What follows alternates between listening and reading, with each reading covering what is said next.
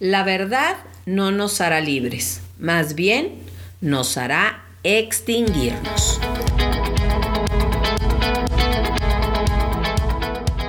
Hola, soy la doctora Sachi, nuevamente saludándolos en esta recopilación de información y experiencias acerca del despertar de la conciencia y de cómo lograr su objetivo existencial. Como siempre, un cariñoso y sincero agradecimiento al equipo de Sachis que hacen posible este podcast, incluyendo a todos los que nos están escuchando. ¿Les gustaron la meditación árbol y la lección 24? Concretas y poderosas para seguir fluyendo en nuestro nuevo nivel de conciencia. Seguimos revisando el libro El caso en contra de la realidad del doctor Donald Hoffman. Hoy toca el turno al capítulo 4 titulado Sensorial. Para los Akchis que están siguiendo estos episodios, es importante que recuerden que este libro es literalmente un juicio en el que el doctor presenta innumerables pruebas para demostrar que no percibimos la realidad objetiva. Tal vez parezca muy repetitiva esa cita, pero como dijo el tipo aquel, eso es parte de la diversión. Antes de continuar con este capítulo, quisiera ampliar un concepto que comentamos en el capítulo 3 de este libro, que revisamos hace algunas semanitas. En él se indicó que el tiempo, el espacio y los objetos físicos pueden ser un lenguaje incorrecto para percibir la realidad objetiva. Ay no, vi una muy recomendable conferencia del doctor en astrofísica Gonzalo Palma llamada Somos fluctuaciones cuánticas. Ay, comadre, el doctor casi nos dice flatulaciones cuánticas, pero bueno. El detalle en particular se refiere al tiempo como un lenguaje no apto para describir la realidad. Palma, por cierto, de origen chileno, describe que la partícula subatómica electrón, la cual sabemos desde la secundaria, tiene una carga eléctrica negativa, en los estudios cuánticos han visto que el electrón a veces puede tener carga positiva y cuando es así se le llama positrón. Pues sí, positrón. ¿Cuál sería mi sorpresa que el doctor Palma, al dar una explicación científica al respecto, dice que estos positrones simplemente pues son electrones que en lugar de estar yendo hacia adelante en el tiempo, están yendo hacia atrás en el tiempo, es decir, viajando hacia el pasado. Ay, pues qué chulos ellos. ¿Cómo que van hacia el pasado?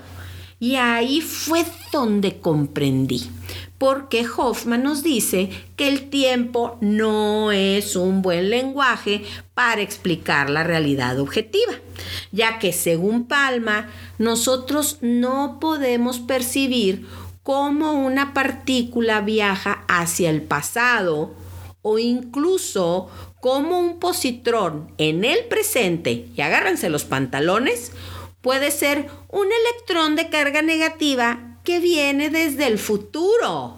Pues sí, así de simple como Marty MyFly en la saga de Back to the Future. Para atrás, para adelante, para atrás, para adelante. Palma explica que nosotros percibimos el tiempo en cortes y siempre avanzando y no tenemos la capacidad de percibir ese movimiento de las partículas hacia el pasado. ¿Qué tal, eh? Yo ya capté y sé que ustedes también. Ahora sí, entrando en materia con el capítulo 4 titulado Sensorial, o sea que va a hablar de los sentidos. Hoffman nos dice que la verdad y la habilidad son dos diferentes estrategias que nuestros sentidos utilizan para percibir la realidad objetiva. De hecho, cuídame el niño, comadre. Déjenme decirles que la verdad y la habilidad pueden competir en una encarnizada lucha en la cual una se extinguirá y la otra dominará al mundo. Según Hoffman, Darwin señaló en el resumen de su propia teoría de la evolución que el verdadero trabajo evolutivo es realizado por un algoritmo abstracto. Órale, ¿a poco ya existía esa palabra en la época de Darwin? Total, que este algoritmo incluye variación, herencia y selección. El mismo Darwin reconoció y a través del tiempo se ha comprobado que dicho algoritmo se puede aplicar, además de en la biología, en campos como la economía, psicología, antropología e incluso la lingüística. Por lo tanto, se le dio a este algoritmo el nombre de darwinismo universal. El filósofo Dan Dennett comparó este darwinismo a un ácido universal que, como Yoko Ono, es capaz de disolver lo que se le pone enfrente. La pregunta es, ¿qué es lo que deja vivo este ácido? Muchas de las ideas tradicionales son derretidas por él y su eliminación es lamentable. Oh my God. Pero lo que queda vivo es más que firme para construir sobre ello. Si aplicamos el ácido del darwinismo, descartaremos totalmente la idea de que los humanos percibimos la realidad tal como es y que la selección natural la extinguió olímpicamente, como Argentina, Francia, en Qatar. Mexicano, mexicano, mexicano. El darwinismo universal también elimina la creencia de que la realidad consiste en espacio, tiempo y objetos como el DNA, los planetas y los alces de metal en Alaska. Igual apoya que el lenguaje de nuestra percepción, incluyendo tiempo, forma, brillo y más, es incapaz de describir la realidad cuando nadie la está viendo. Según este algoritmo y el famoso principio de intensidad, que consiste en repetir lo mismo de mil maneras diferentes hasta que digamos, ok, ok, ya entendí, reafirman que nada de lo que describimos como realidad es correcto.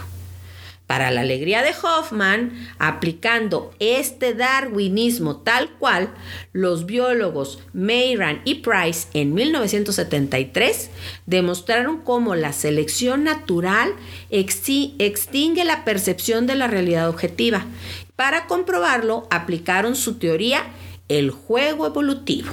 Les platico que ese juego utiliza analogías textualmente con halcones y palomas, que por amor a ustedes omitiré explicar para evitar que todos acabemos con el cerebro desplumado. Lo que sí haré es citar las palabras de Hoffman.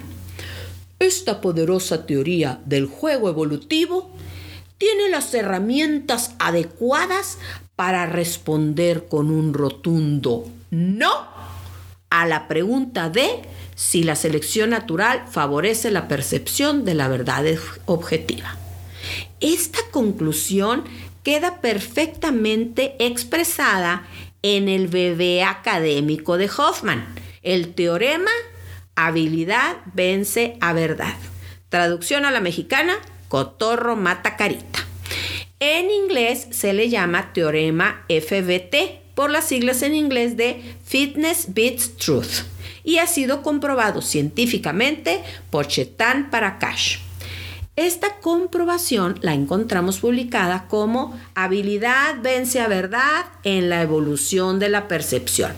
Nos expone que la verdad como platicamos al principio, es una de las formas en las que nuestros sentidos pueden percibir la realidad objetiva. La verdad hace su mejor esfuerzo para captar esa realidad lo mejor que puede. Tan tierna, la verdad. Le echa muchas ganas. Pero la habilidad, que es la otra forma de percepción, listilla desde chiquilla, ve casi nada de la realidad objetiva, pero recibe muchas recompensas, como por ejemplo sobrevivir. Y lo logra desde una visión multifactorial, basándose en el organismo, el estado y su acción. En este contexto, tristemente podemos decir que la verdad no nos hará libres, más bien nos hará extinguirnos. El teorema de FBT de Hoffman nos da un ejemplo. Si imaginamos un ojo de cualquier especie que tiene, fíjense, 10 fotorreceptores, y esos 10 fotorreceptores pueden presentarse en dos estados cada uno, la posibilidad de que ese ojo con 10 fotorreceptores vea la realidad es de 2 en un millón. ¿Ok? Bueno, pues resulta que el ojo humano, ni más ni menos, tiene 130 millones de fotorreceptores.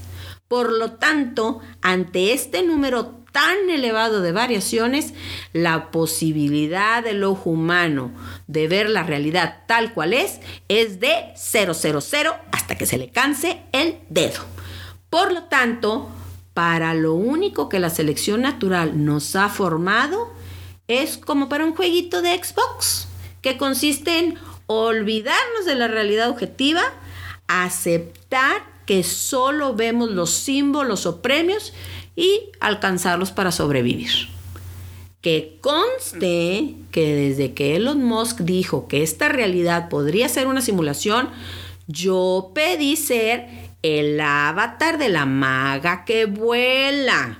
Así es que mis achis, por favor, no me la ganen. Otro dato evolutivo importante es que nuestro cerebro se ha ido encogiendo a través del tiempo. En los últimos 20.000 años, nuestro cerebro se ha encogido un 10%, más o menos el tamaño de una pelota de tenis. Y con ello también ha disminuido el coeficiente intelectual. De acuerdo con los estudios en fósiles, esta regresión está relacionada muy fuertemente con la densidad de la población y con el hecho de que la socialización cada vez va siendo más compleja. Lo que nos dicen los que saben es que la mayor seguridad que se logra en grupos sociales grandes ha favorecido la supervivencia de aquellos que no podían sobrevivir, solos o en grupos pequeños. Así que estos integrantes de la especie que aparentemente se debieron haber extinguido ante esta seguridad han continuado heredando sus genes. Yo mejor no opino. ¿Qué tal si mi familia es de genes del cerebro pequeño? Literal, ya nos hubiéramos extinguido. El teorema de la FBT ha sido probado y confirmado en otras simulaciones, publicadas en el, en el 2013 en el Journal de Biología Teórica bajo el nombre de Selección Natural y Percepción Verídica. Estas han revelado que la verdad se extingue incluso cuando la habilidad es poco compleja. Por lo tanto, la habilidad gana y literal domina al mundo. Nuestros propios sentidos, por ejemplo, no perciben el oxígeno, pero la habilidad hace que sintamos dolor de cabeza cuando éste disminuye o confusión cuando hay mucho. Nuestros sentidos solo hacen su trabajo, el cual no es revelar la verdad, sino guiar acciones útiles. El teorema FBT de Hoffman nos dice que los sentidos, mientras más complejos y especializados se vuelven, menos revelan la verdad objetiva. Basado en sus amadas probabilidades, Hoffman nos asegura nuevamente que, a medida que la complejidad del mundo y la percepción aumentan, plaf, se va desplomando la posibilidad de ver la realidad tal cual es. De hecho, la biología evolutiva en los años recientes ha reportado evidencia de que la mayoría de los cambios evolutivos realmente tienen poco que ver con la selección natural. Ay, pues, ¿quién les entiende a estos muchachitos? Por piedad, pónganse de acuerdo.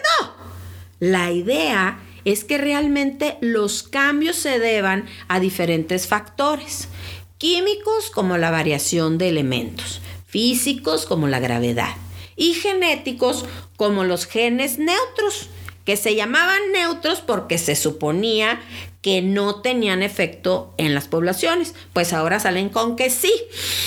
Ay, no, mi abuela ya se hubiera vuelto a infartar con todo esto. Cuando el ácido universal de Darwin se derrama sobre nuestras aparentes percepciones, disuelve o descarta la objetividad de las cosas físicas que, según nosotros, existen y que se supone que interactúan aun cuando no las vemos. Este ácido también elimina al espacio-tiempo que irónicamente es el contexto en el que Darwin asumió que ocurría su teoría evolutiva.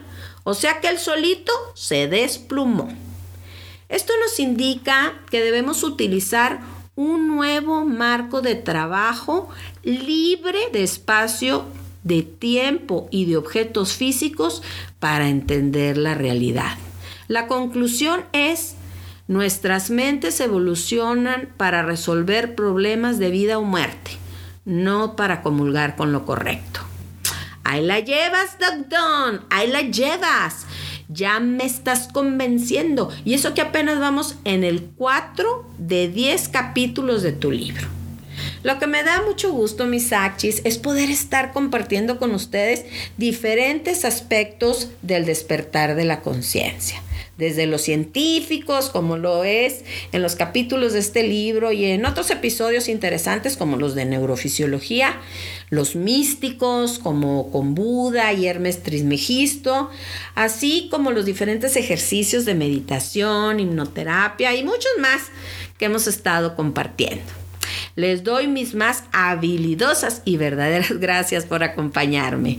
Y recuerden, soy la doctora Sachi y sé que volveremos a encontrarnos.